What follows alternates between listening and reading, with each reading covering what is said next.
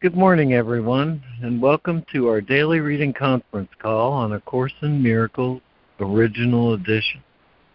We read from the text of A Course in Miracles Original Edition, which is published by our dear friends at the Course in Miracles Society. You can access an online copy of the original edition by going to jcim.net where if you mouse over the link at the top for online edition, you will see the link to read ACM, ACIMOE. On that same drop down menu, there is also a link to subscribe to an excellent daily email sent to you by the Course in Miracles Society, which contains both the workbook lesson and the text reading for the day. My name is Lemoyne Castle, and this call happens for and with you every weekday morning, Monday through Friday, from about 9:15 to 11 a.m. Eastern Time. Today we're continuing our reading in uh, Chapter 1, Section 1, the Principles of Miracles, and we'll be reading Miracle Principles 36 through 40, which are in paragraphs 50 and 58.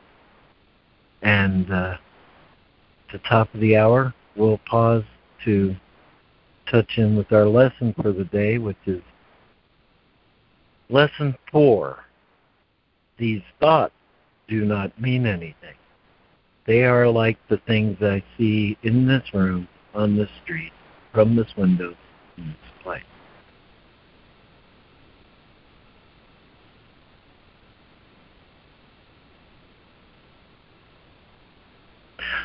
And so uh, now, one of my favorite things to do is turn to you, Lori, and ask, do you have one of your one of your wonderful noetic opening or call?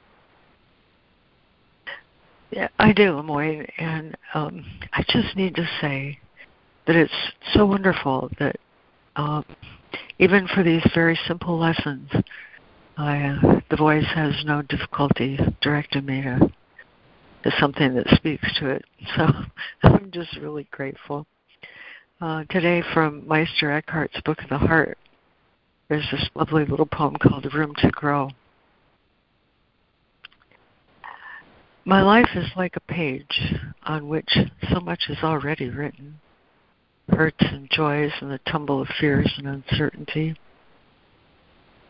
What you want of me, God, is that I clean the slate, emptying it all, emptying it of all this to make room for the freedom of nothingness, where alone you, my God, have room to grow.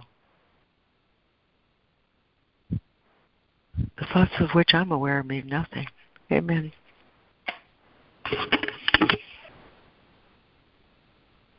Amen. Thank you, Lori. Yeah, Oh, thank you for that. My Thank you, favorite. Lori. Thank you, Lori. Yeah, thank you, Lord.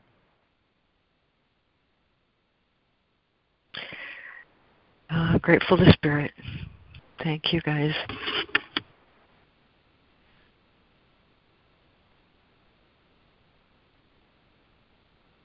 Well, yeah, everyone. Thank you, Lori. And uh, go through our, our reading here. This morning I have uh, with us in reading. I have Lori, Diana, Robin Marie, Jessica, Jennifer, Karen, and Lana. With us listening, I have Harrison and Jude. I think you forgot else? to add me in. Yeah, Fran. Oh, I did. You are, you are so correct. Frank. How could I miss you? okay. All right. Thank you. You, I'm putting you on top there. That's where I you. So you read first, James, and uh,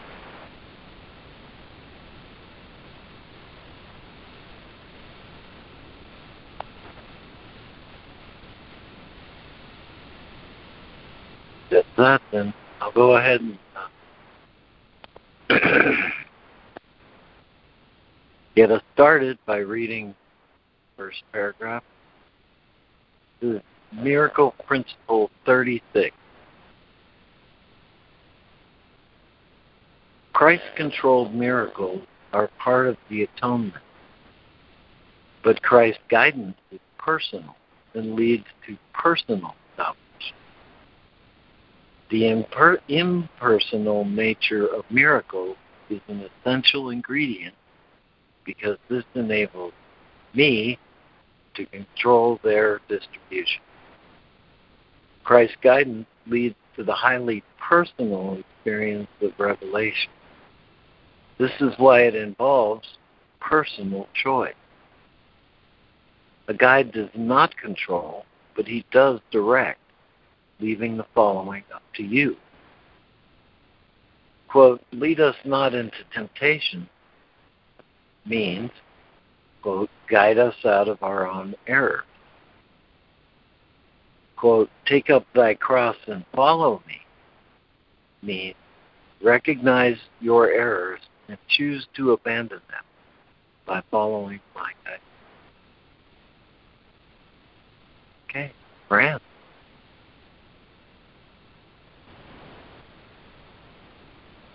Miracle Principle 36.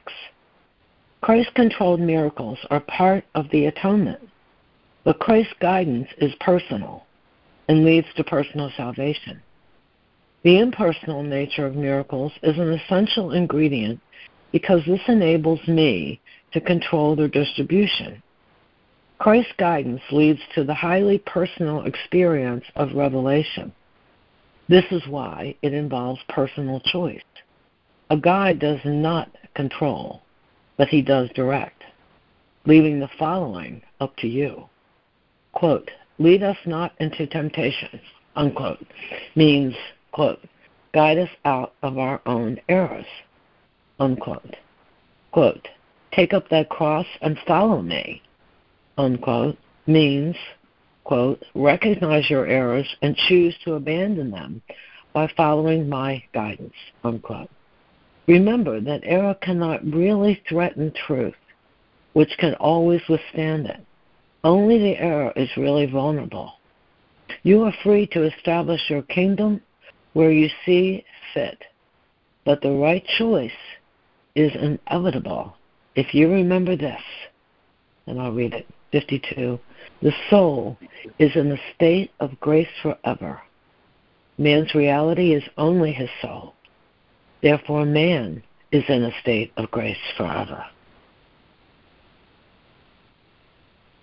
Thank you, Fran. And Lori, did you read 51 through 53?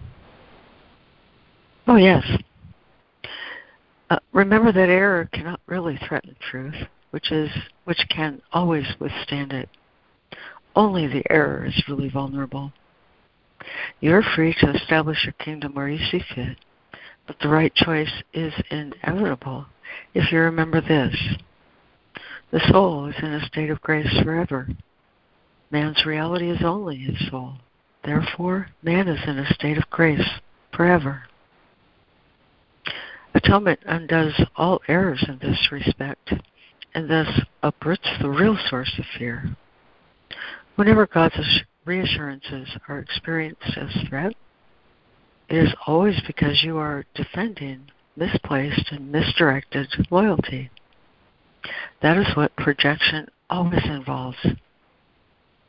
Error is lack of love.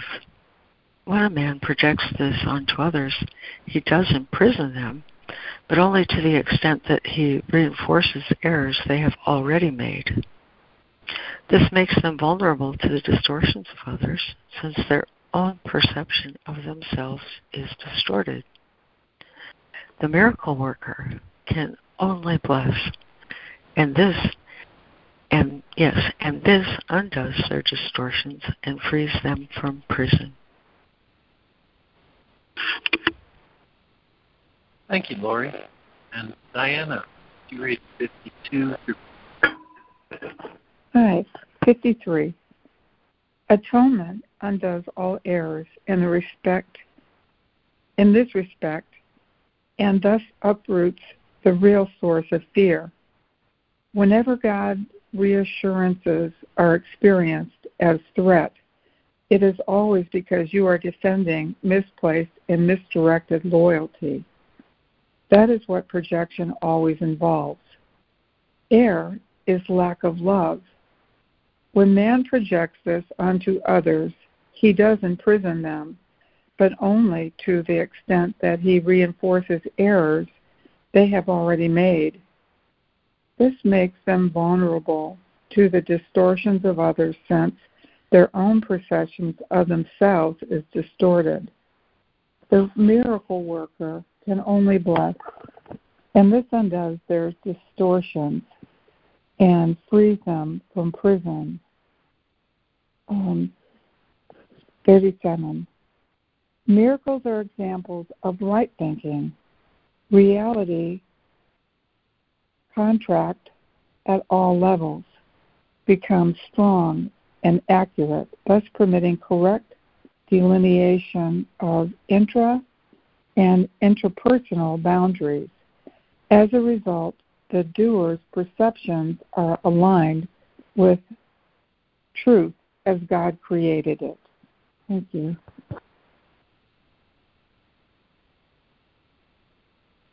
Thank you, Diana. and Robin Marie? Before 59.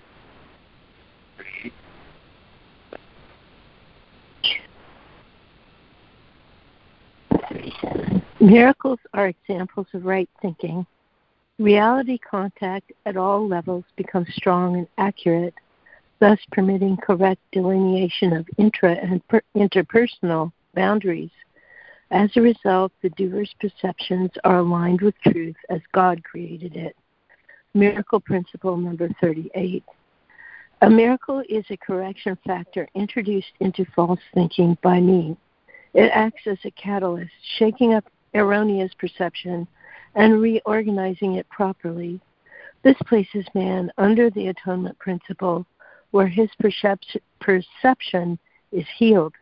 Until this has occurred, revelation of the divine order is impossible.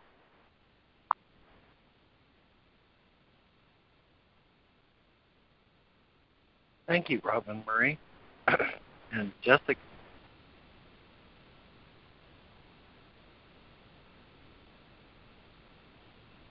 Did you say my name?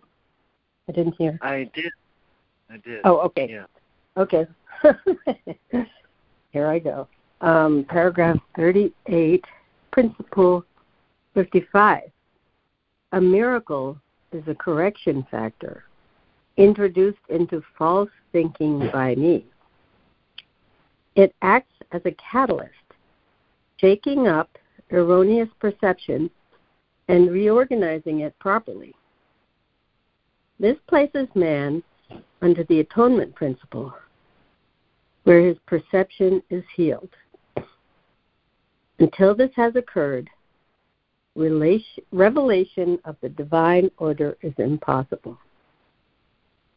39, Principle 56. The spiritual eye is the mechanism of miracles because what it perceives is true. It perceives both the creations of God and the creations of man. Among the creations of man, it can also separate the true from the false by its ability to perceive totally rather than selectively. It thus becomes the proper instrument for reality testing, which always involves the necessary distinction between the false and the true.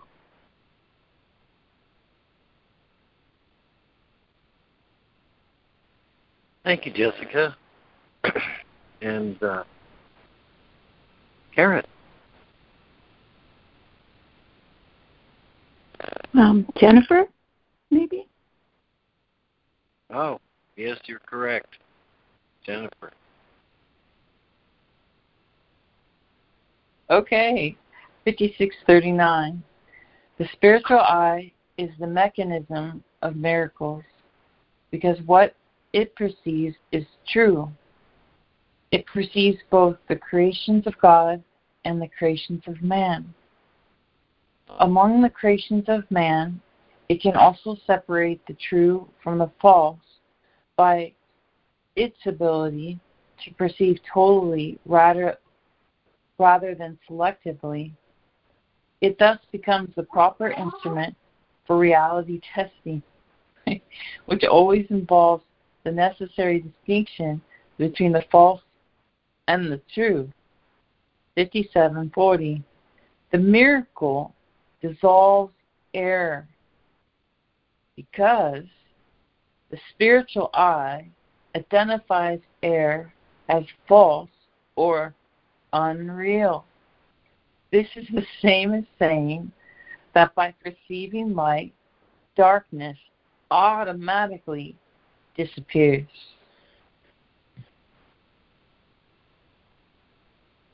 Thank you, Jennifer. And Karen. Paragraph 57, Miracle Principle 40. The miracle dissolves error because the spiritual eye identifies error as false or unreal. This is the same as saying that by perceiving light, darkness automatically disappears. Paragraph 58. Darkness is lack of light, as sin is lack of love. It has no unique properties of its own.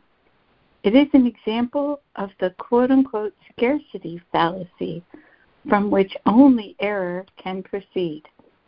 Truth is always abundant. Those who perceive and acknowledge that they have everything have no need for driven behavior of any kind.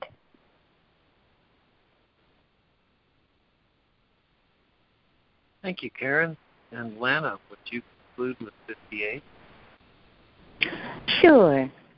A darkness is lack of light, as sin is lack of love. It has no unique properties of its own. It is an example of the quote scarcity unquote fallacy from which only error can proceed. Truth is always abundant. Those who perceive and acknowledge that they oh, I'm sorry, those who perceive and acknowledge that they have everything have no need for driven behavior of any kind.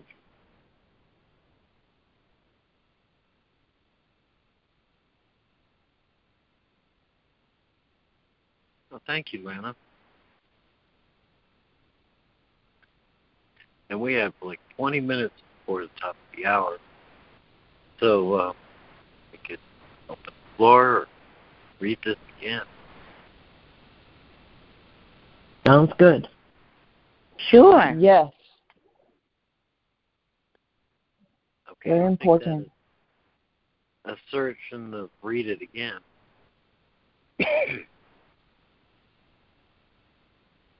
and uh, let's see, eight readers, nine paragraphs. Uh, so um, let's just go one at a time in reverse order. So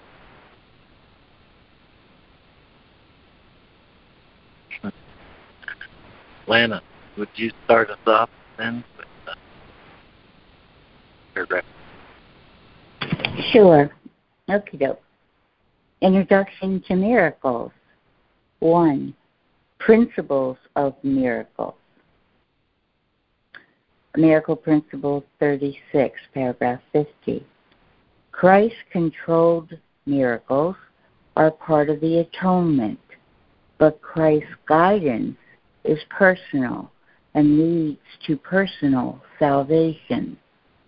The impersonal nature of miracles is an essential ingredient because this enables me to control the distribution. Christ's guidance leads to the highly personal experience of revelation. This is why it involves personal choice. A guide does not control, but he does direct, leaving the following up to you. In quotes, lead us not into temptation means, in quotes, guide us out of our own errors. In quotes, take up thy cross and follow me means, in quotes, recognize your errors and choose to abandon them by following my guidance.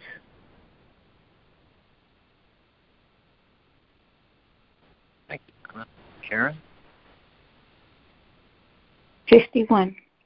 Remember that error cannot really threaten truth, which can always withstand it. Only the error is really vulnerable. You are free to establish your kingdom where you see fit, but the right choice is inevitable if you remember this. The soul is in a state of grace forever. Man's reality is only his soul. Therefore, man is in a state of grace forever.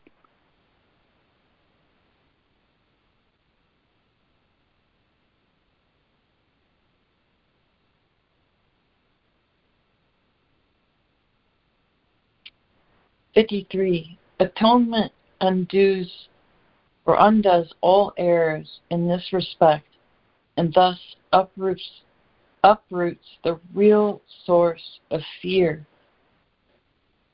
Whenever God's reassurances are experienced as threat, it is always because you are defending the misplaced and misdirected loyalty.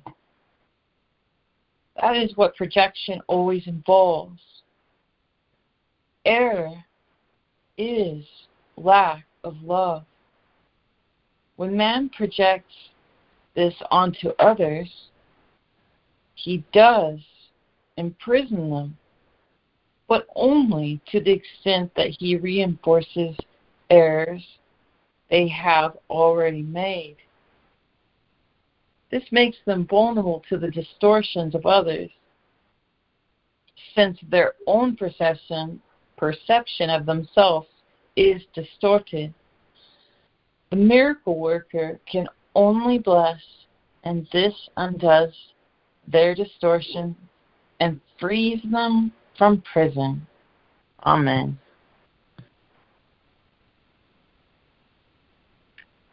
Thank you, Jennifer. And Jessica. Thank you. 37. Miracles are examples of right thinking. Reality contact at all levels becomes strong and accurate, thus permitting correct delineation of intra and interpersonal boundaries. As a result, the doer's perceptions are aligned with truth as God created it.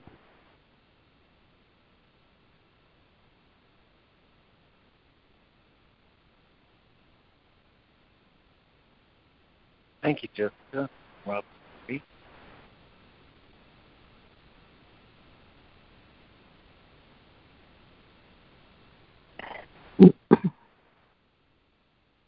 Miracle Principle 38, paragraph 55. A miracle is a correction factor introduced into false thinking by me. It acts as a catalyst, shaking up erroneous perception and reorganizing it properly. This places man under the atonement principle, where his perception is healed. Until this has occurred, revelation of the divine order is impossible.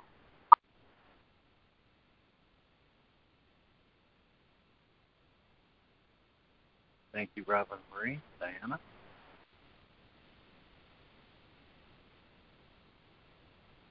Hi. Did you say Diana? I did. Yes. Okay. Thank you. Um, um, 39. The spiritual eye is a mechanism of miracles because what it perceives is true. It perceives both the creation of God and the creations of man. Among the creation of man, it can also separate the truth from the false by its ability to perceive totally rather than selectively. It thus becomes a proper instrument for reality testing, which always involves a necessary distinction between the false and the true. Thank you.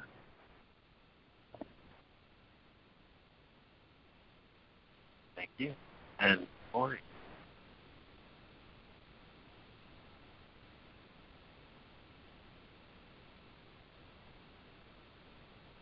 Lemoyne, you're really in the distance. It's hard to hear you. Yeah, you kind of faint. Yeah, something happened. Okay. Mm-hmm. Thank you, Diana. Fran. Um, Did you call me? Lori. I called Oh. Lori. Oh, okay. Sounding a little Uh, better. Okay. Okay. So, miracle principle 40. The miracle dissolves error because the spiritual eye identifies error as false or unreal. This is the same as saying that by perceiving light, darkness automatically disappears.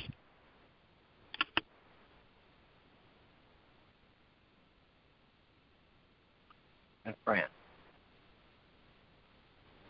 Darkness is lack of light, as sin is lack of love.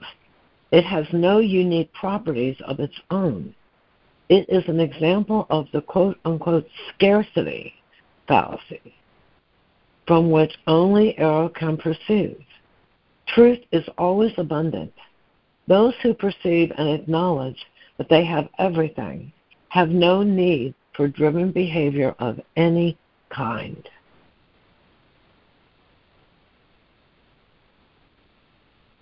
Thank you, Fran. And uh, yeah, I tried to tried to get this read more than more than the rest. So I'll do it myself right now. You from fifty one and two, you are free to establish your kingdom where you see fit. But the right choice is inevitable if you remember this. The soul is in a state of grace forever. Man's reality is only his soul. Therefore, man is in a state of grace forever.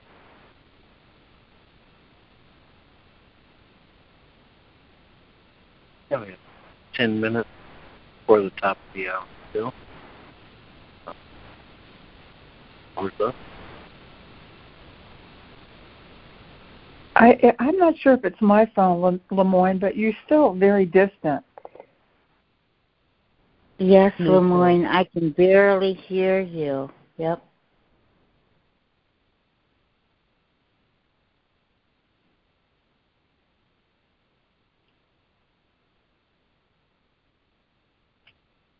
and I want to hear you. Yeah, me too.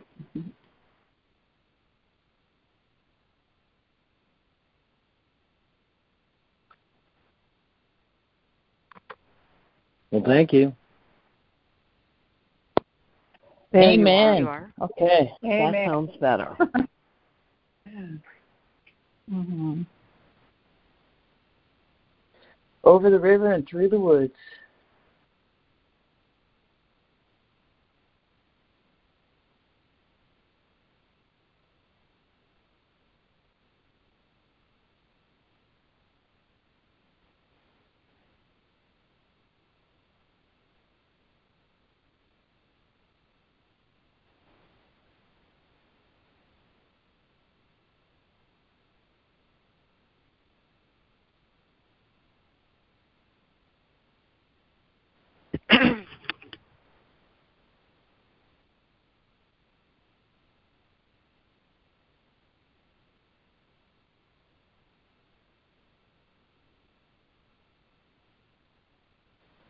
Good morning, this is Lori.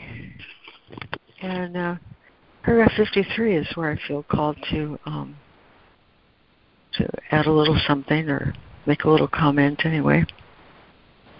Um, it starts out it's it's part of um, Christ's guidance and Christ's control, all under Miracle Principle 36. Uh, but the paragraph starts out with atonement un- undoes all errors in this respect, the respect of truth. Atonement undoes all errors in this respect and thus uproots the real source of fear. Whenever God's reassurances are experienced as threat, it's always because you're defending misplaced and misdirected loyalty. Later on, he says um, something like, um, well, I'm not going to go there because I can't remember it exactly, but um, if I'm being ego driven or my behavior, my response is um, ego motivated, I will al- always, always feel the need to um, maintain a posture that I'm right about it. And I will defend my position uh, in that case. But anyway, this is what projection always involves. And so many times, um, you know, we hear things like, um, "You never hate your brother for his sins, but only for his own, for your own," or "If I see it in him, it's because it is in me." And the tendency um, then becomes one of I must blame myself because, after all, um, I have I have this darkness that I need to project. Um, and that can be confusing. But um, I really uh, like um, asking for clarity about this paragraph. Um, and I'm always directed back to peace when I do, um, because truth undoes error. And um, and rather than taking that error and turning it back on my own mind, which is, you know, sometimes the tendency. Um, when I ask for correction of this difficulty, the truth will reassure me that both my brother and I are sinless. Um, there's no need for me, you know, you only hate your brother for for your own sins, not you only hate your brother for your own sins, not his. I don't need to go finding who has sinned, you know, uh, in response to that teaching. I just need to ask for correction. Um, and the other thing I wanted to say about that paragraph is that when I'm corrected, the correction applies both to myself and to my brother. And that ultimately is why true seeing heals. You know, right minded perception heals my perception of myself, leaving me with nothing left to project, and consequently, I'm also healed in my relationship with my brother, who thought he sinned. But when I see him truly, uh, that dissolves in the same way that in the presence of light, darkness dissolves. So, um, it's hard sometimes to understand that when I accept atonement for myself, I've also accepted it for my brother. But um, understanding this paragraph 53 helps me a great deal with my relationships. Um, that's what I felt called to say. I'm complete. Thank you, Lori. Good, thank you. Oh, thank you so much, Lori. Thank you, Lori. So true.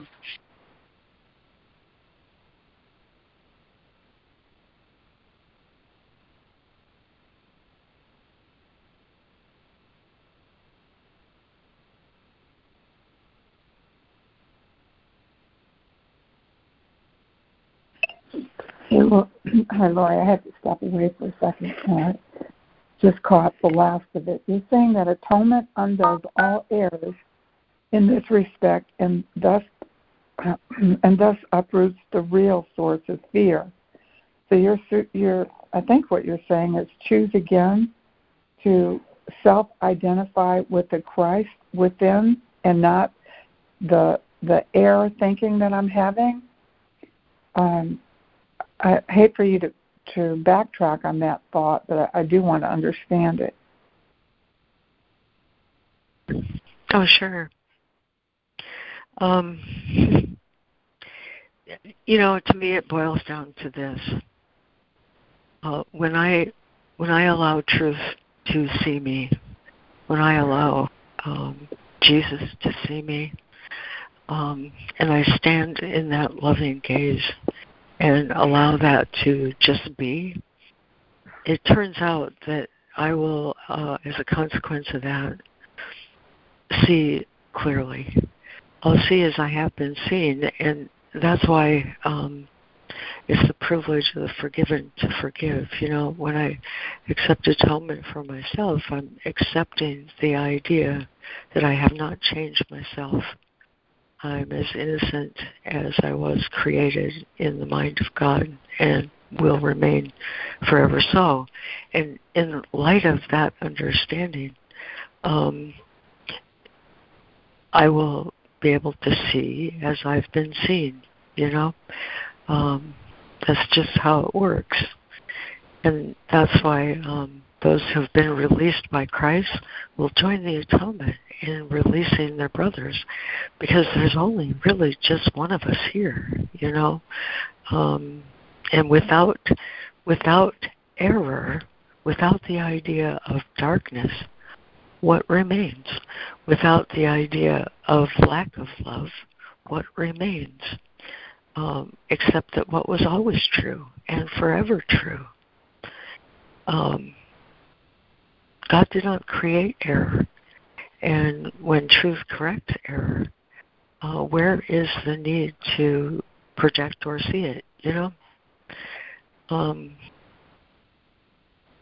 it is seems difficult, but it's not when you know. Um, in the same way that light dissolves darkness. You know, the miracle, um, the understanding that nothing's changed, everything is still true, um, that love is always here, um, undoes error automatically. And the whole idea of opposites, you know, light and darkness, truth and false, error, the idea of opposites is a human idea. It's something that happened as a result of the belief that I'm alone here, that I'm on my own, that it's a dangerous, fearful place, and that I have to control reality because I'm separate from God. All of that is error, and um, and in the presence of truth, um, it's like light creates uh, darkness, and or light dissolves darkness. Um, and, and to me, that's the personal meaning of atonement. I'm complete. Okay. Thanks for that. Thanks. Mm-hmm.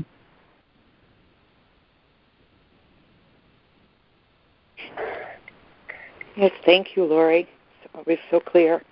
Um, oh, it's top of the hour time. Fran. I'll wait. Thank you. I can wait if you want to share. Up to you. No, it, it it's it. I would like to talk about that um, reality contact and um, reality testing via um, the spiritual eye and relationship to the to the lesson today, too, Fran. So thank okay. you for asking. All right. Okay. so, LeMoyne, can I start? Okay. Yeah, I was going to say let okay. that be the call. I would like to speak on 53 too, but this all can all wait. Go ahead, Fran. Okay. All right. Hi, everybody. We are in part one of the workbook, and we have an introduction, and today's lesson is lesson four. These thoughts do not mean anything. They are like the things I see in this room, on this street, on this window, in this place. So I'll read some from the introduction and then we'll go over to our lesson and do our five minute practice. Theoretical foundation, such as the text, is necessary as a background to make these exercises meaningful. Yet it is the exercises which will make the goal possible. An untrained mind can accomplish nothing. It is the purposes of these exercises to train the mind to think along the lines which the Course sets for it. Do not undertake more than one exercise a day. It is recommended that each exercise be repeated several times a day, preferably in a different place each time, and if possible, in every situation which you spend any long period of time. Some of the ideas you will find hard to believe. Others will seem quite startling. It does not matter. You are merely asked to apply them to what you see.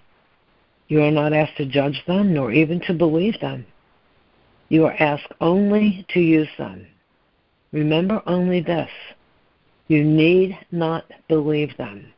You need not accept them. You need not welcome them. Some of them you may actively resist. Whatever your reactions to the ideas may be, use them. Nothing more than this is required. We'll go over to the lesson. lesson four. These thoughts do not mean anything. They are like the things I see in this room, on this street, from this window, in this place. Unlike the preceding ones, these exercises do not begin with the idea for the day. In these practice periods, begin with noting the thoughts that are crossing your mind for about a minute. Then apply the ideas to them. If you are already aware of unhappy thoughts, use them as subjects for the idea. Do not, however, select only the thoughts you think are quote unquote bad. You will find if you train yourself to look at your thoughts that they represent such a mixture that, in a sense, none of them can be called good or bad. This is why they do not mean anything. In selecting the subjects for the application of today's idea, the usual specificity is required. Do not be afraid to use good thoughts as well as bad. None of them represents your real thoughts. This is a major exercise and will be repeated from time to time in somewhat different form. In using your thoughts for application of the idea for today, identify each thought by the central figure or event it contains. For example, this thought about blank does not mean anything. It is like the things I see in this room or wherever you are. You can also use the idea for a particular thought which you recognize as harmful. Do not, however, examine your mind for more than a minute or so. You are too inexperienced as yet to avoid a tendency to become pointlessly preoccupied. Do not repeat these exercises more than three or four times during the day. We will return to them later. Lesson 4 These thoughts do not mean anything. They are like the things I see in this room, on the street, from this window, in this place. Five minutes.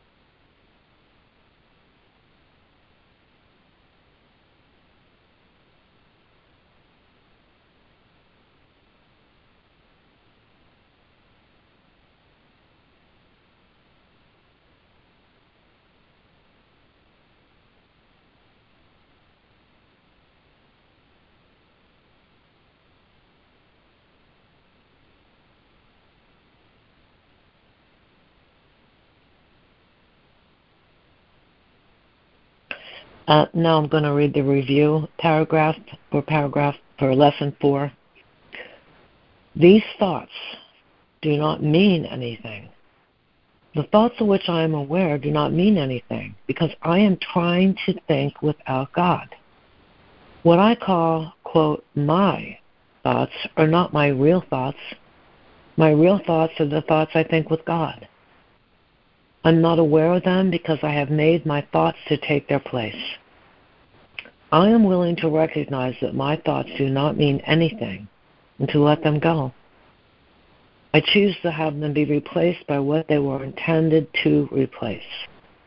My thoughts are meaningless, but all creation lies in the thoughts I think with God. Lesson 4. These thoughts do not mean anything. They are like the things I see in this room, on the street, on this window, in this place. Amen.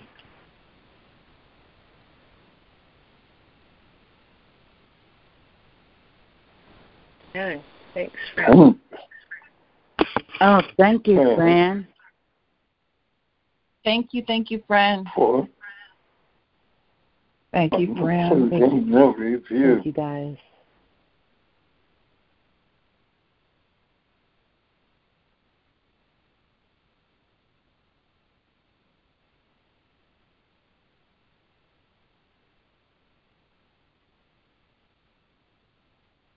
I love that Yeah, he tells us that.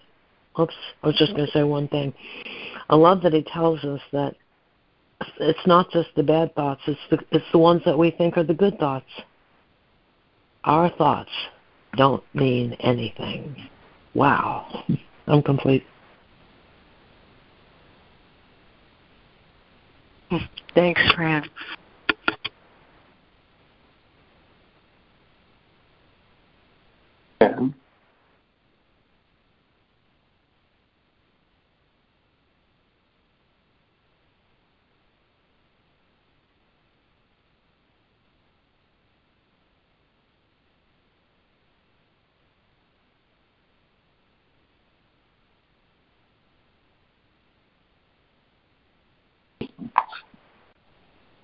And and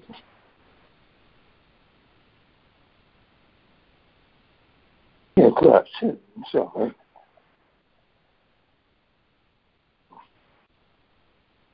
only really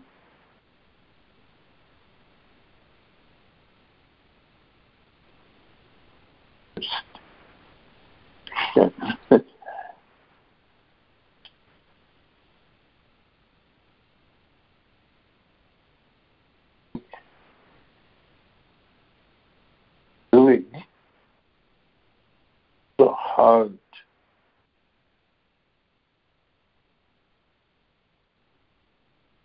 is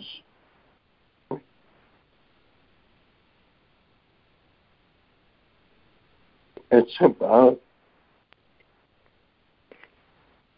Oh, Harrison, please. You're breaking up and I can't hear you. oh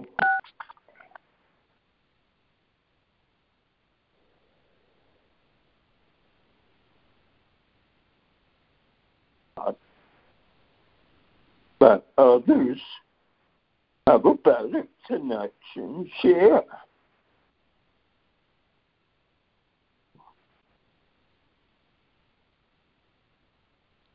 Oh, keep talking. I think it's getting better. Thank you.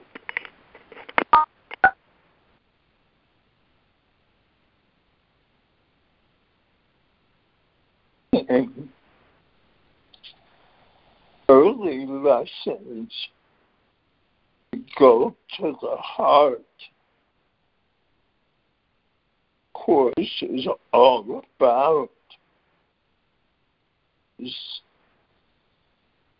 us have us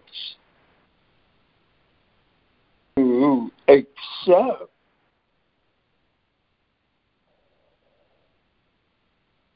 you for us. We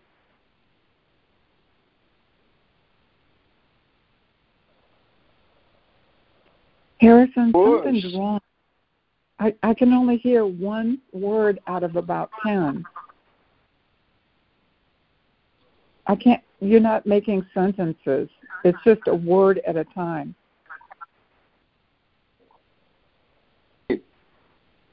Maybe hang up and call back in, and the connection will be better. Yeah, maybe. See what I will do. Thank you.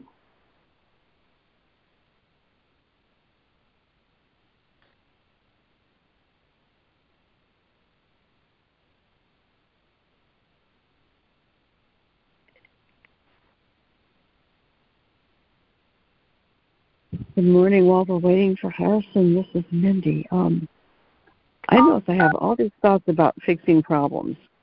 Oh, I should do this. Maybe I should do that. Maybe I should do that. And my best thought for the moment is, I don't even know they're even problems. I'm making up in my mind that I'm going to encounter something today because I encountered it yesterday and the day before. Instead of just being in the present moment and trusting that whatever does come up, if there's a challenge, the Holy Spirit or Spirit of Wholeness is present and will show me exactly what to do. These thoughts about the future are meaningless because the future doesn't even exist. I'm complete. Thank you. Thanks, Mindy. LeMoyne, yeah, LeMoyne, you were going to share what you, your thoughts on atonement were on, pa- on paragraph 53. Um, well, Harrison's back. Uh, I'd, uh, I'll yield to Harrison if you want to try again, Harrison. Yeah, it was like it was like dropping most of what you said before, Harrison. So try a couple sentences and see if we get more than words. Hey, thank you, LeMoyne. That's any better? It seems better. Yeah. We hear what you have to say. Uh, wait till a little later. Okay. Well.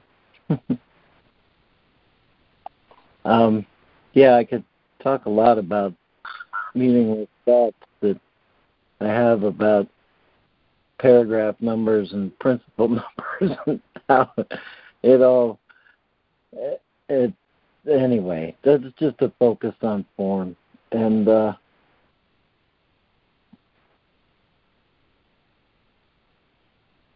and yeah they they don't mean i think what i think they mean at least so I guess what I really wanted to point out was something that's very much in line with what Lori was saying. And, you know, from 52, it's like the soul is in a state of grace forever. And then in the middle of 53, it says, error is lack of love. And I think both what the Course calls perception and our thoughts of lack of love that those that's the error is is the perception the thinking or believing that there is a lack of love. And you know when it's uh when it's projected out or seen as a problem that has to be solved it, it and then being driven by that, it's uh, well, I think the course later poses a question that's useful. Do I want the problem or do I want the answer? I mean, the answer is is I think where where Jude wanted to talk about this reality contact and proper perception is founded on what it states in 52. They're actually that you know we're created by grace and existing grace, and you know, essentially everything else is an error, but to judge it is just to just to make it real. So, you know, if here it says error is lack of love. and in uh, the course of love, it states a very similar thing. It says all feelings of lack of love come from an inability to receive. And this is not receiving from the outside, but receiving what it states in 52 that, you know, if we're the capital T thoughts of God, then we haven't left his mind. And that is our real reality. And that allows us to, you know, allows one, me, I've done it here and there anyway, to uh, act in a way that is not driven by the circumstances where everyone is acting like their hair is on fire.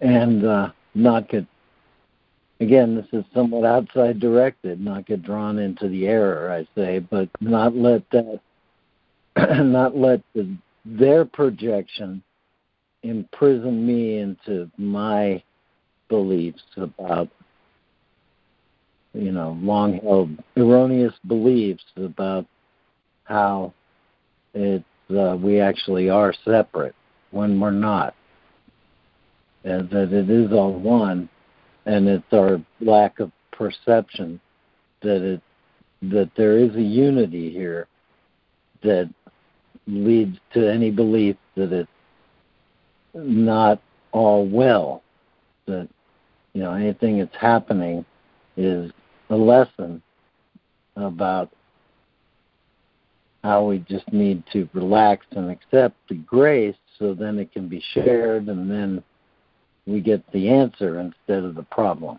and anyway i'm complete there um, thank you harrison thank you harrison i mean LeMoyne and Harrison. yes, thank you, LeMoyne and Harrison. Thank you. Interchangeable. Good grief. Sorry.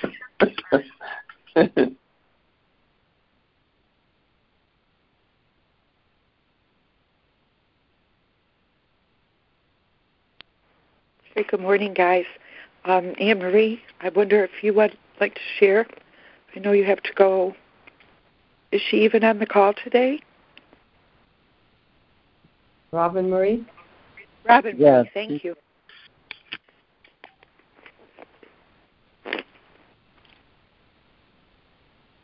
Hi. Um, I thought it was interesting that the idea about uh, bad thoughts and good thoughts and them both meaning nothing, though I do believe that all of God's thoughts are good ones. So you can ask the Holy Spirit um, you know, I'm having this, what I think is a good thought, um, a good way to place my energy, to experience my actions in the world, to make um, the reality of heaven on earth. And we can hear that from the Holy Spirit and we can get a confirmation.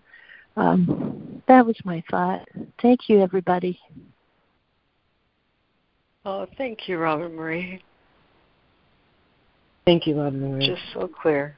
Thanks, Robin Marie. Thanks, a lot, Robin Marie. Hi, good morning. This is Ida. It's good to be with you on the call. Um,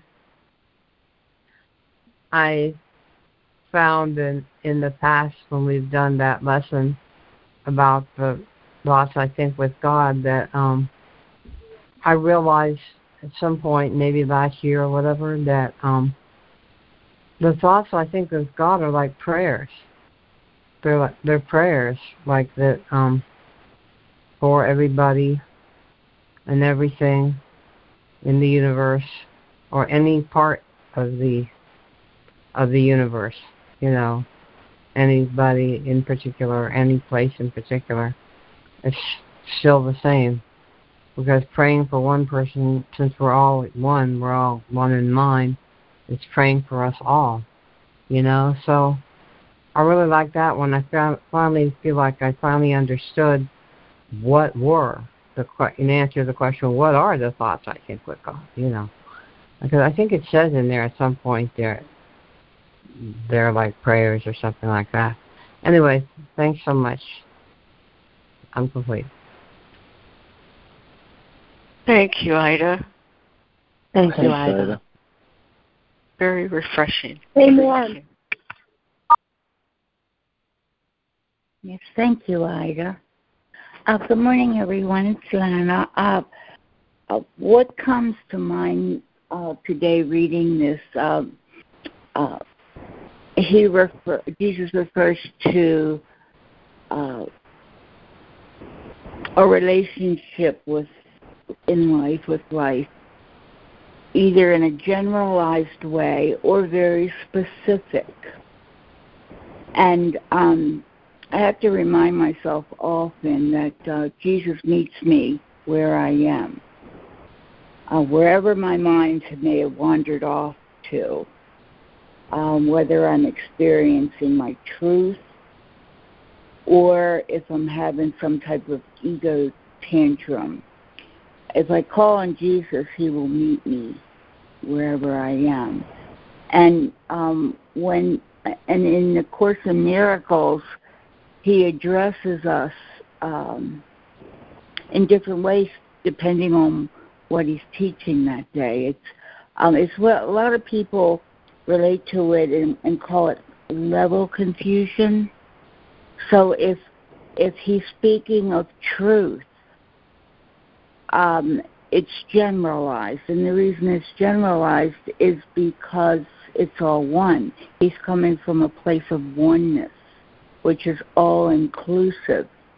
And um, I have to recognize that because um, if I don't, I'll get very confused because if he's addressing uh, meeting me in my ego mentality, he gets to be very specific with me. You know, it's it's like um, if you consider cause and effect you know he gets um he he knows in order to point my mind in the right direction and to um open it up to willingness to see differently he has to honor where i am and at, at any given moment not in judgment but just for the purposes of communication.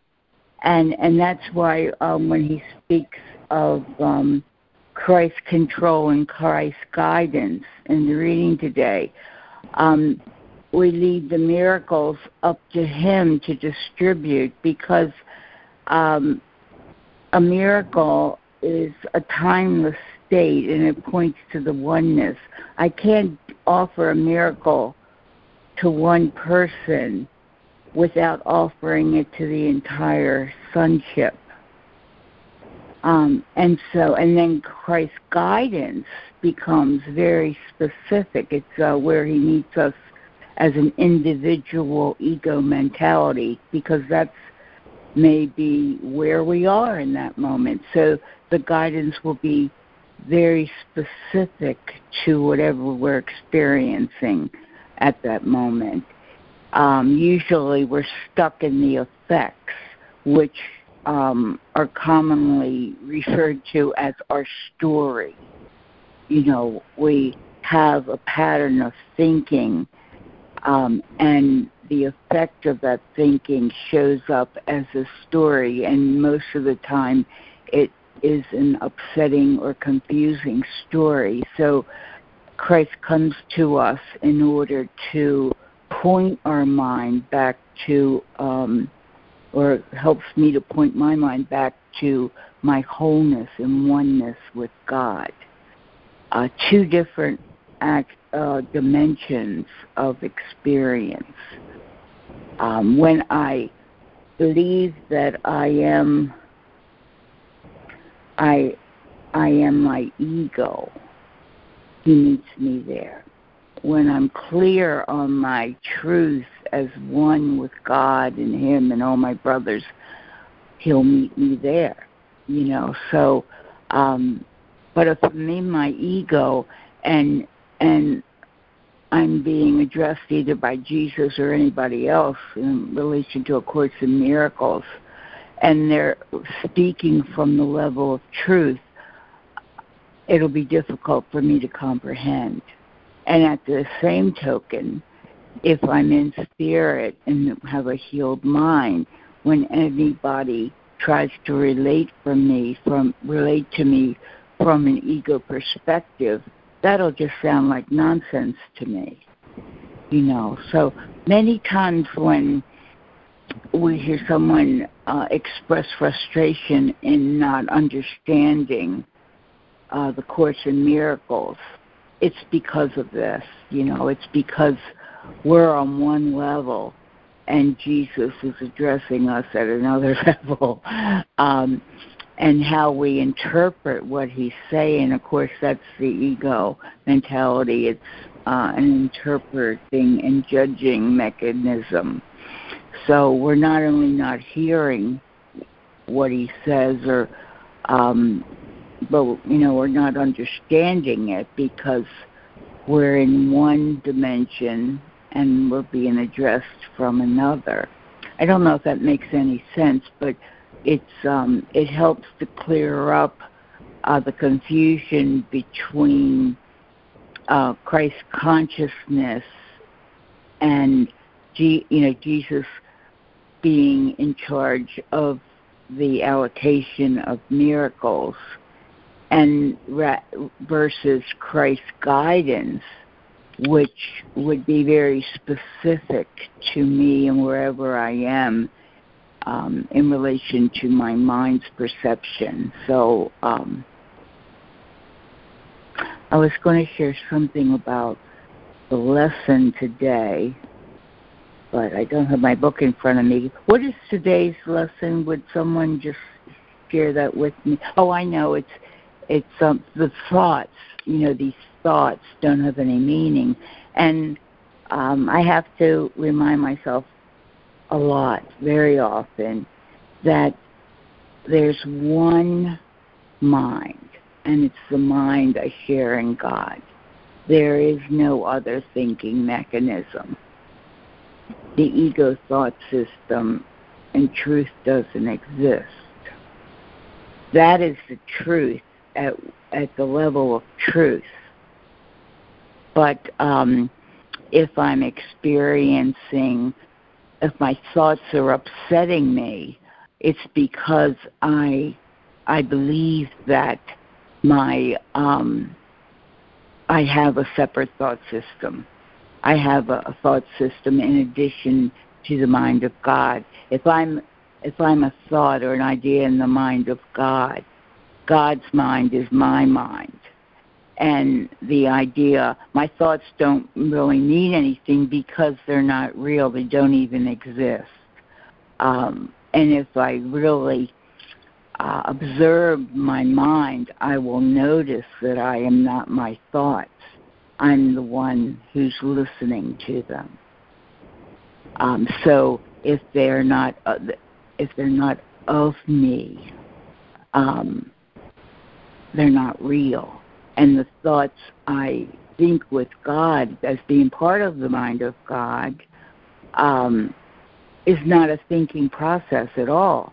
It's just, you know, I notice thoughts being delivered to my mind as part of God's mind.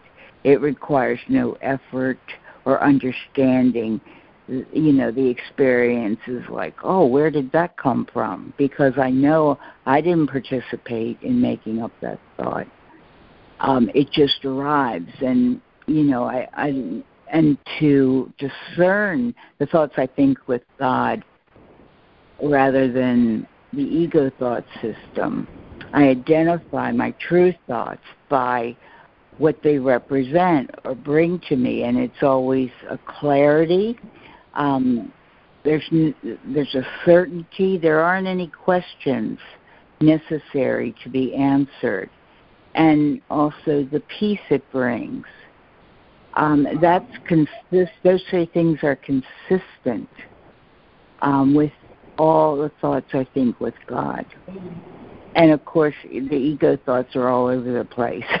you know, the good, the bad, the ridiculous, um, and and that identifies them as coming from an ego mentality. So I'm sorry for going on and on. Um, I'm complete. Thank you so much for listening. Oh, that was all just so excellent, Lana. Thank you very much. Yeah, thank you. Lana. Thank you. Holy mackerel. Hi, guys. It's Jude. I'm uh, going to stick pretty close to what the lesson speaks to me of today, and um, it being a major exercise. These thoughts do not mean anything, period. Um, they're like the things that I see. My thoughts are like what I think I see in this room, my body, people, places, and things in the world. One version of reality. Somebody isn't on mute, please. Um, distracting. The um, thoughts don't mean anything. That all thoughts are fragments, parts. Parts are not whole parts are not one, um, that God doesn't think thoughts, He doesn't speak in words, that words and thoughts are symbols twice removed from my capital reality, which is swimming in a sea of grace. Um, pure light, pure light and pure consciousness. That the Christ consciousness is stillness, complete stillness. To me, that means absolute lack of mental activity. My mind is still, it's calm, like a pond, a tranquil mind is very still. So that's where Christ, the Christ in me comes from, through um, my touching, my home ground, peace, peace, peace, stillness. So the this being a major exercise, um, and being the beginning of the book, starting with an open mind, what still needs to be revealed to me, the truth, what I don't know, not what I think I know, but what I don't know shall be revealed because I have a still and open mind. This difference, discerning, separating the meaning from the meaningful now, if my thoughts about what I see don't mean anything, and what I see doesn't mean anything, then what I'm thinking about it and what I'm seeing is meaningless. This is what the lesson's telling me. All right? So this is what's real and teaching me the difference between what is real and what is not real. What I think is not real and what I see is not real thinking I am Judy in a body is not real. It's a mistaken my self appraisal. This is the discernment between what is true and what is false. What is a fantasy or an illusion? And what is the truth of who I am? And I love the way this talks about in this one paragraph the different the goal of separating the meaningless from the meaningful. It's the first attempt in the long range purpose of learning what I don't know. But the Course is teaching me miracles to see the meaning as inside me. And what is meaningless is outside of me. So the fact that I can see Judy as an image is outside of my mind. My mind knows that Judy can see her image. And this is a very important distinction between knowing and perception. Judy's mind, which is a part of the one mind of God, knows Judy can see Judy as, as well as she can see everything else outside of her mind. You know, and it, it, it's it's understanding this distinction first before I can recognize that everything is all within the one mind. I really I really needed to make this distinction.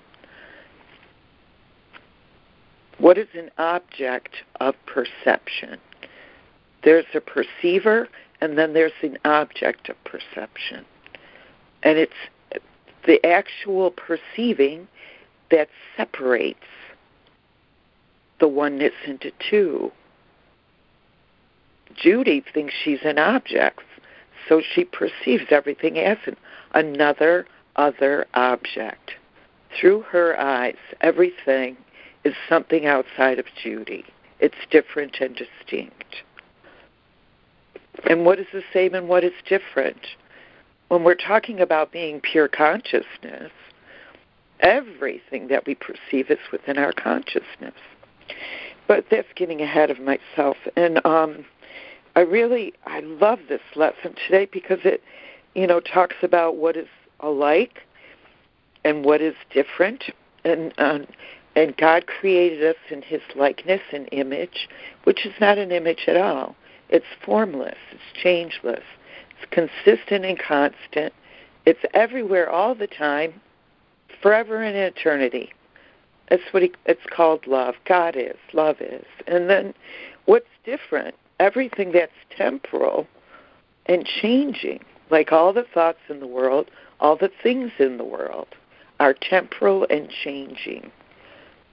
So to see all thoughts and all things perceived as changeable and therefore not true or unreal or illusory because they come and go. And and that by that definition if they're unreal they're meaningless according to the the validity the test of truth the the contact reality. I'm learning how to see through the eyes of vision which is the instrument of truth. Everybody is given vision. Everybody is given the voice of god equally and evenly throughout the creation.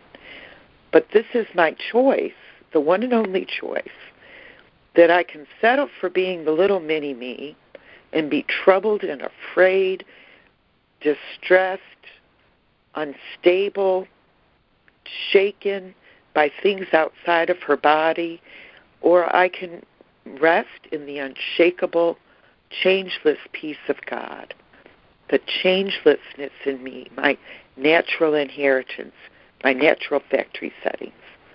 And this is where the the text speaks of choosing my kingdom.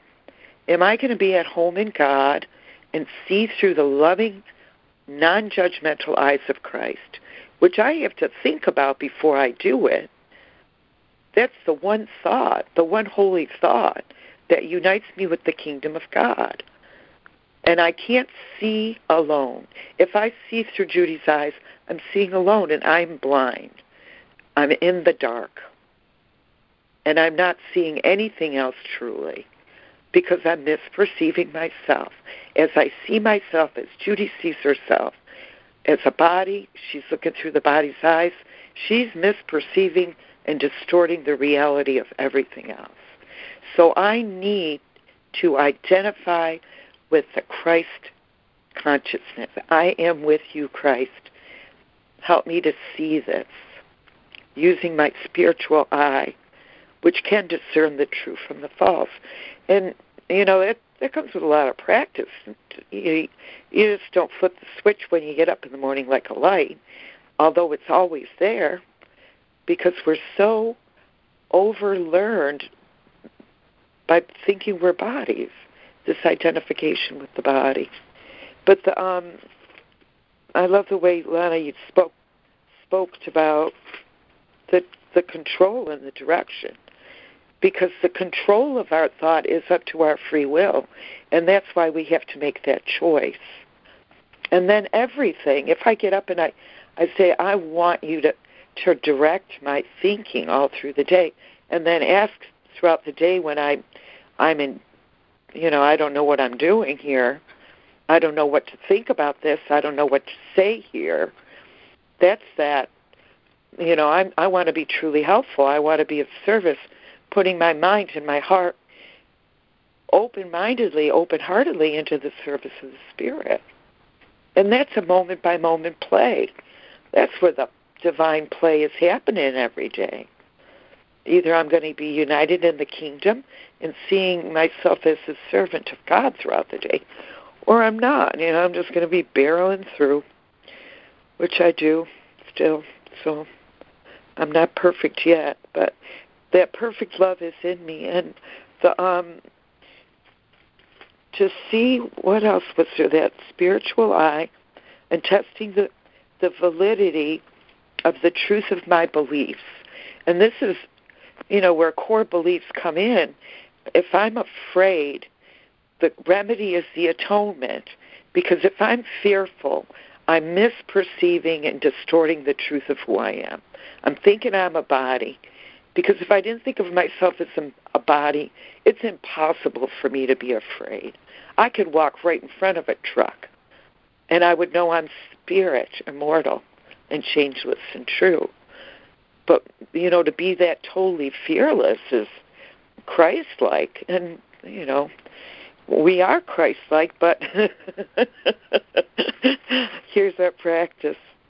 Um, but to heal my perception, and I think I'll, I'll, I'll quit with that, that that um, knowing knowing that I need not be afraid, that I can trust that perfect love is in me, that Jesus Christ in this whole book says, You are no different than me, that you are as holy and as blessed and have the infinite potential of the power and the glory of God in all of us, in all of us. And this is what the uh, Grand Crusade is to to never miss an opportunity to call upon Christ to say, we need not be afraid here. There's nothing to be afraid of here. And that this is a misperception. This is a misperception of our reality, and it needs to be corrected. What I'm seeing isn't true, and what I want to see is the truth. And only Christ and the Holy Spirit can help me to do that with conviction and with grace. And the faith that He has perfect faith in me will I restore my perfect faith and confidence in Him today. So, working miracles is um, on behalf of Jude as much as it is for everybody else. That I want to, I want to be revelatory all the time. I want to, I want to know what that. I want to know that. Capital that. I want to know that. Um, God's creation is whole and its holiness um, that there's not a hole in anybody you know there's no holes people have that that hole inside of them they feel empty and it's a god-sized hole. It's an expression they use in aa all the time. I've got a god-sized hole and only god can fill it.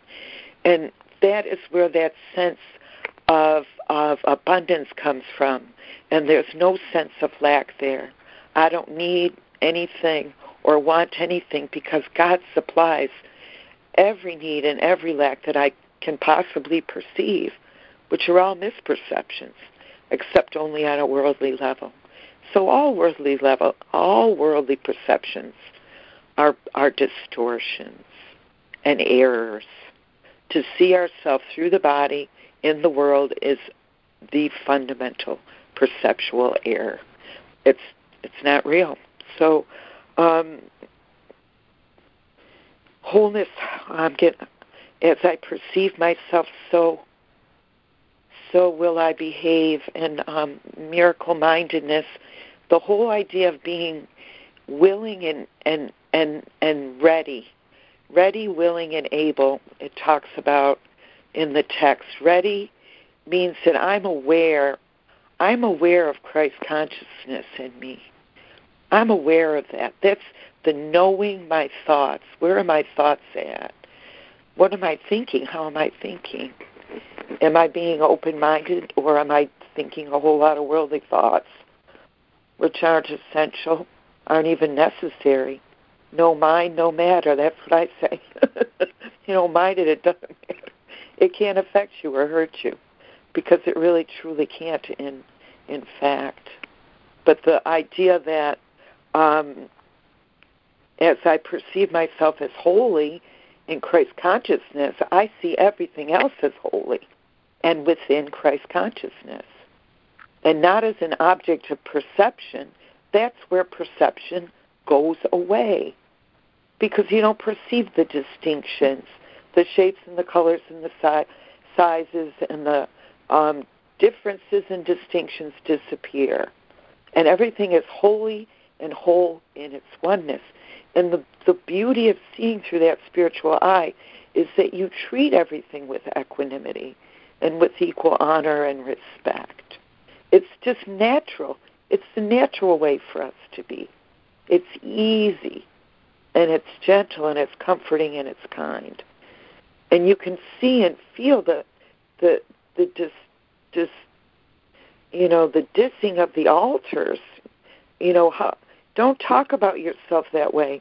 Don't talk about my friend that way. You're perfect.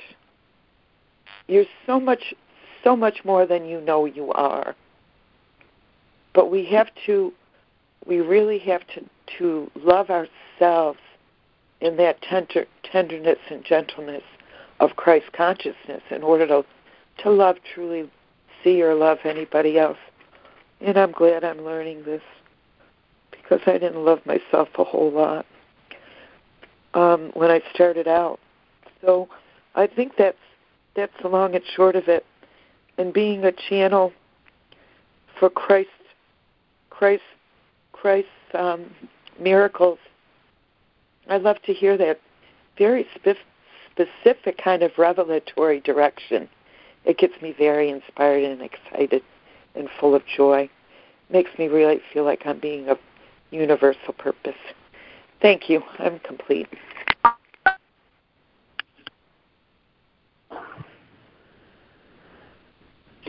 Thank you, Jude. Thank you. Thank you, Judy, for all of that. Oh, thank you, Judy.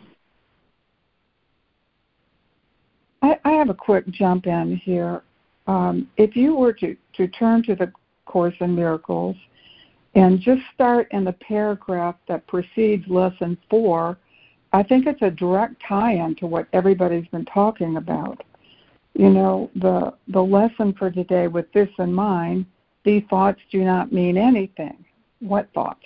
They're talking about my thoughts, because in um, the less uh, I don't know paragraph 49, lesson 35, miracles are expressions of love, but it does not follow that they will always be effective. I am the only one. Who is I that they're talking about there? I am the only one who can perform miracles indiscriminately because I am the atonement. You have a role in the atonement, which I will dictate to you. Ask me who who who is that that they're asking? I, I believe this person that I am that asked me is God. Which miracles you should perform this spares you from exhaustion because you will act under direct communication. It is a personal choice. We do have a guide, and it's our choice to choose Christ. Choose again self identity with the Christ mind and not with the ego mind. It's a personal choice, and it always comes back to asking God for direction, His choice, His direction. You know, it's simpler than we think this spares us from exhaustion because we're acting under his communication. I think this is what they're they're they're talking about in all of this. Is it our choice? Absolutely.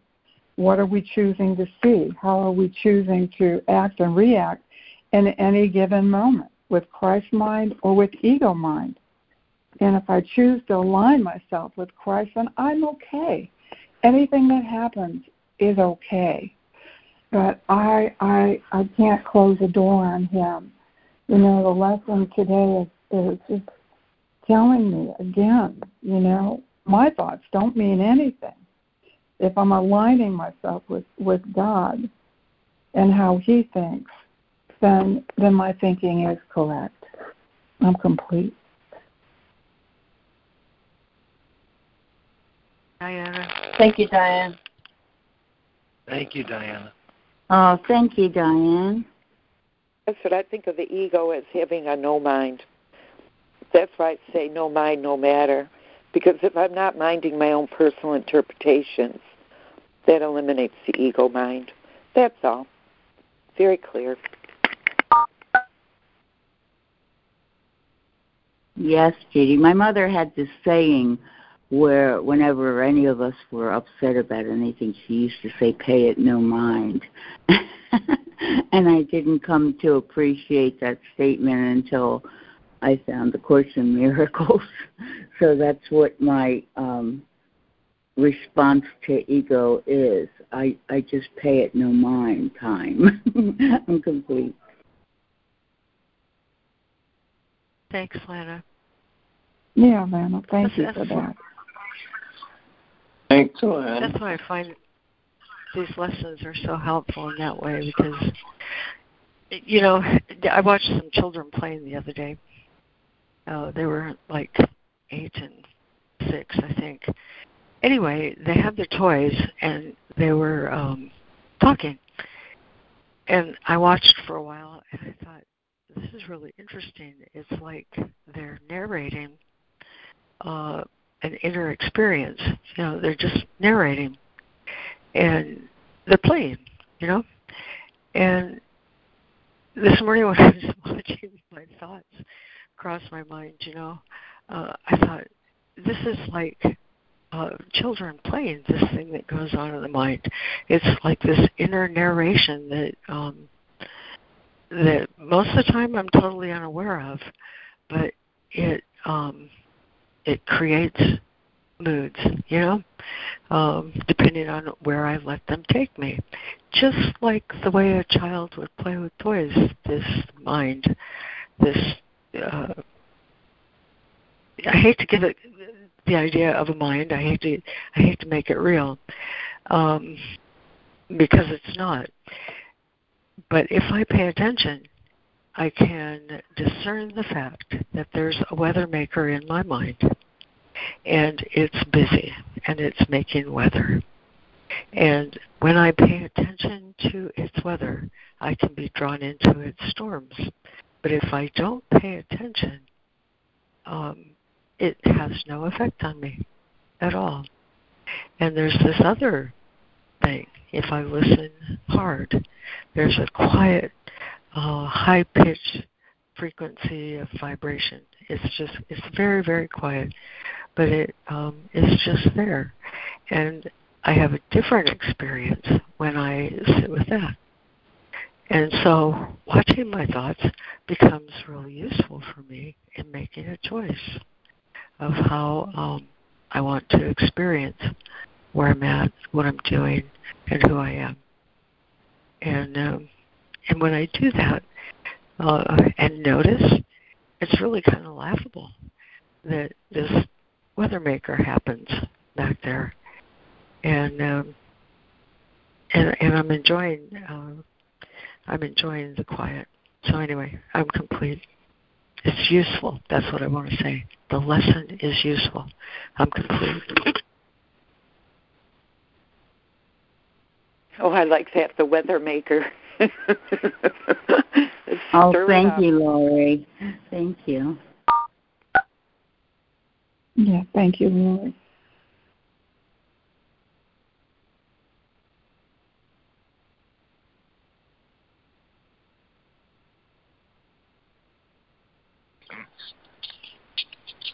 It's Harrison. We tried. Go ahead. We tried. Go ahead. And I, can you hear me now?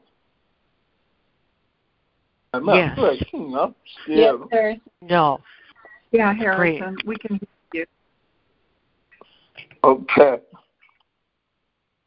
Uh, I love that these early lessons are focusing where for me the problem is the problem is my thoughts and that's really my only problem if I choose to think only the thoughts I think with God. My loving thoughts, regardless of what seems to be happening around me. Attacks, uh, wars, you name it. If I can choose to think only the thoughts I think with God, I will recognize the unreality of all the unloving thoughts, even thoughts that seem to be neutral in the world. Those are not my thoughts. The only thoughts that are real are the thoughts I think with God. So, what are those thoughts, you might ask? They are only loving thoughts. They are only eternal thoughts.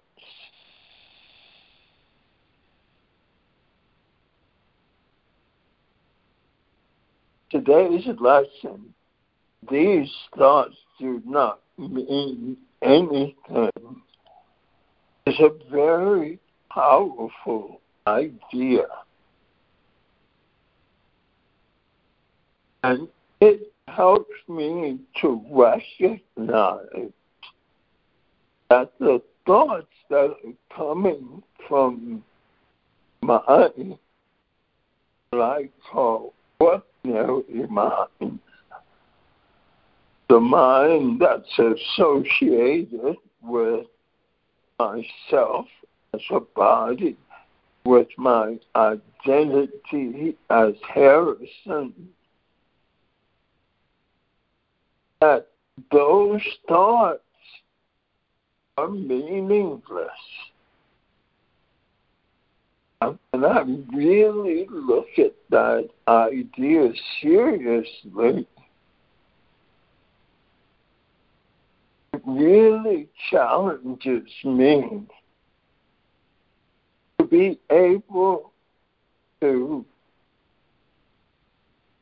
look at those thoughts and to dismiss those thoughts and say no to those thoughts and and tell myself the only thoughts that are real are the thoughts you think with God. And the thoughts I think with God only loving. They don't condemn. They, they, they don't vilify. They don't see sickness as real. They don't see death as real. They don't see attack as real. Those are not my real thoughts. Sickness, attack, death are not my real thoughts. And when those thoughts occur, can step back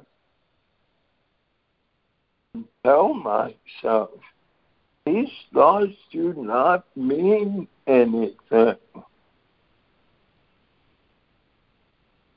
They're like the things I see in this room.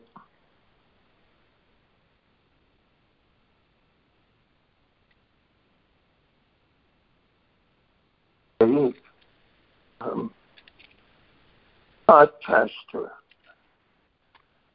how temper, temper, fight for pathways of life. And he says about this lesson that it brings him through baby steps to the awareness that all of the thoughts he thinks with the ego mind trying to be substitutes for his real thoughts with the capital V T. His real identity as love which is still in the changeless mind God. That's right on point. That's where each and every one of us exist. In the changeless mind of love. And it doesn't matter we don't recognize that at the moment, it's still true. But there's so much better when we come to the recognition that we only exist in the mind of God, in the mind of love. That's where we are. And nothing we have done or doing will ever do will change that. It is simply in our best interest to recognize that that's where we are. We're no place else there. When we come to that realization, which of course calls accepting the atonement for ourselves, when we come to that realization, nothing outside of us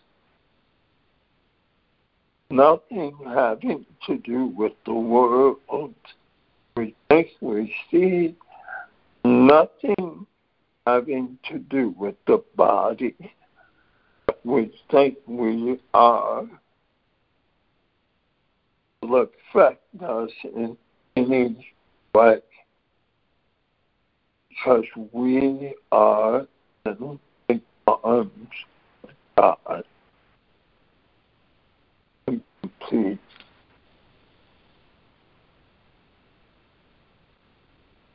Thank you, Harrison. That was all just so great. Thank you very Thank much. You, Harrison. Thank you so much, Harrison. That was wonderful. Thank you, Harrison. I, I love your share, Harrison. Thank you, thank you. Thank you, Harrison, and everybody who's been sharing. Judy and everybody. Thank you. Thank you, Ida. I was thinking, you know, when I first started out in AA before, two years before I found the course, um, "Thy will, not mine, be done" was was a part of the third step prayer. Um, in aligning my will with God's, I would be restored to sanity. And um, there's a distinction in that statement: "Thy will." Not mine be done, which is the personal um, egoic sense of will that I'm a separate body in a in a separated a world separated from me, different separate people, and um, the unification of the will of God. And I I after contemplating that, what is will? It will is thought. So when my thought is is one with God's, his only thought is love and that only loving thoughts are true. It's what the truth of the reality of the kingdom of God is that it's only love. There is nothing other than or nothing else. That's what it is in its totality. And that's the absolute truth. That isn't something that we can see with the body's eyes or through the human um, experience of perception. And you know that's when it's it sets the peace of God surpasses surpasses human understanding. Um, also makes that distinction clear to me that we are not we're we're in the world but we're not of the world and how Christ tells us I have overcome the world and you need not crucify yourself because you know not who you are or you know not what you do. Because you think you're something when you're not a thing at all. What we are is beyond perception but we can know the truth of ourselves. And and the one will of God uniting my will with God restores me to the awareness of the kingdom of God. And and his will for everyone is equally and evenly distributed there's nothing special about God. God does not give himself more or less to anybody. He gives himself equally to everything in his creation. That's what it unites in, it, in its holiness and its oneness. And you know that's that's something that we learn how to be, learning how to be, just be at peace and in love with everything, and let it be let it be our words of wisdom. Let whatever it is be. And I love that Meister Eckhart um, quote that you started us out with this morning. I'd love to hear it again before I go. Um, that I will forget myself, forget Judy, so that I can know the truth of who I am. Forget myself, lose myself, so I can find my true self in God. Let God be God in me is another one of um, Master saying, "Let God be God in you." Seeing through the eyes of God, the eyes of Christ, listening to the voice of God, one voice, one vision, um, seeing and hearing through the eyes of God. Uh, lovely, lovely call. Thank you all for your shares. I'm complete.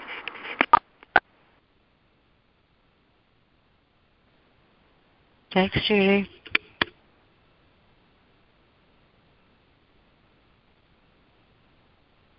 Thank you, Judy.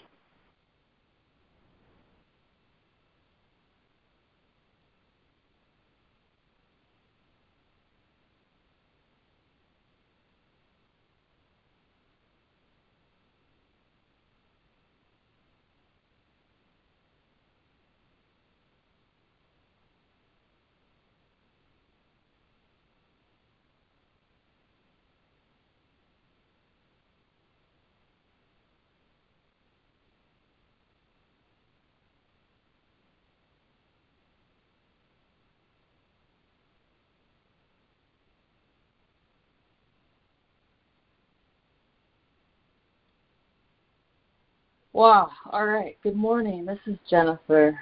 Um, that was nice silence. Really nice silence. Um, wish it was more, but I did want to um, hope for more.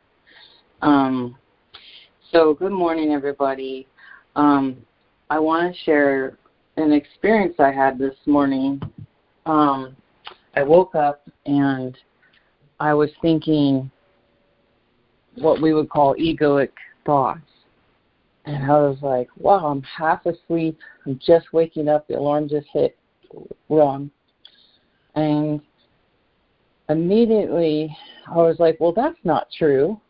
Uh, and then I had another thought come in, and another it was like an ego attack, so to speak, just as I was waking. And um, so I had a the miracle. I had a miracle in the form of correcting those thoughts because uh, because I'm choosing the truth instead of you know um, instead of darkness um, instead of old fear and beliefs. And in that moment in those moments half asleep I chose um, to respond from my heart um, that's connected to the Christ, that's connected to everyone here.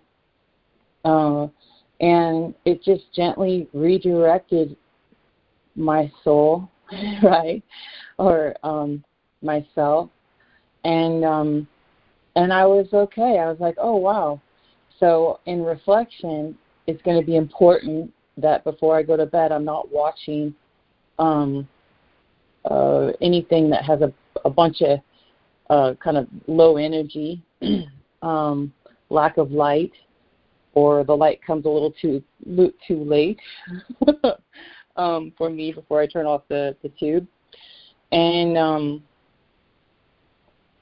I just wanted to say that um, I've had an experience in the past with paragraph 53 where I had deep, deep, deep, deep judgment and resentment towards uh, a, a friend of mine, and the effect that that resentment that I had, that I was aware of, but I wasn't aware of how to release and look at and put my arms down, so to speak, and let God um, help me with this atonement, um, releasing this belief. Uh, really, which is also about myself. Um, and I, so I discovered through my atonement um, of it and release of it, and but I remember how it affected this human being with me. It wasn't anything I spoke of. I wouldn't dare. My ego was like, "Oh, we are not going there." You know, like this is I'm holding on to this fear this judgment of you. Oh, this is, you know, this is the grand separation. Um, my ego was very scared and didn't want um, to be close to this person that unconditionally loves me, still unconditionally loves me. And um, so I've recently uh, released this but in reflection, I'm like, wow, it'll be real interesting. Um, it'll be really a joyful experience to actually in a very different visit when I visit this friend of mine in the in the future here, in the near future. But I remember, wow, you know, the power we have. Um, she had the same belief about herself, I guess, because I saw her go unconscious, go into anxiety when I was feeling these feelings but not speaking them, these judgments. So, uh, what a gift uh, this course is. And um, I'm just so grateful. With that, I'm complete.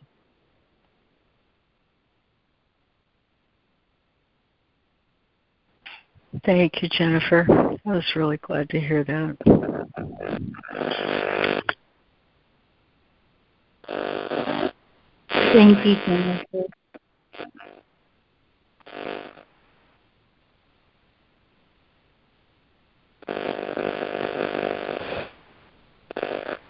Well, let me ask you, Lori, would you repeat this, Meister Eckhart?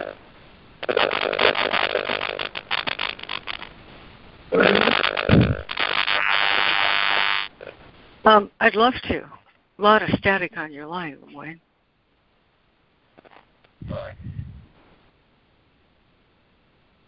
I will repeat it, though. Um, the poem. Oh, dear me. I moved my bookmark. That's not it. Here we go. Room to Grow is the name of the poem. Hello.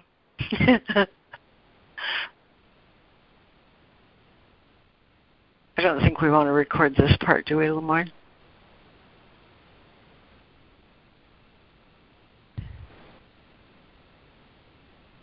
Well, it will disappear. It's beautiful. Why not? Here, here's the poem. uh, it's called Room to Grow.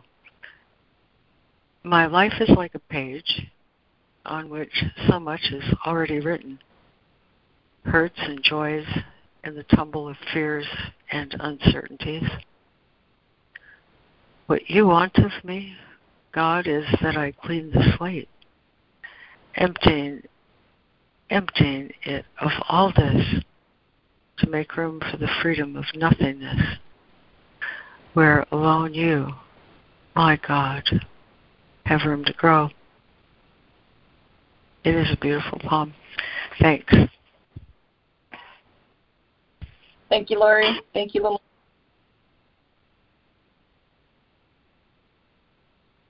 Thank you, Laurie. Thank you, everyone. I have to leave now. Have a beautiful and blessed day. It was a real pleasure to hear from everyone here today. Thank you. Yeah. Thanks, Lana. I'm, Thanks, Harrison. Thanks, Diana. You're welcome. Thanks, Jennifer. Thank you. Thanks, Jessica. Thanks, LeMoyne. Ciao for now, you guys. Bye bye.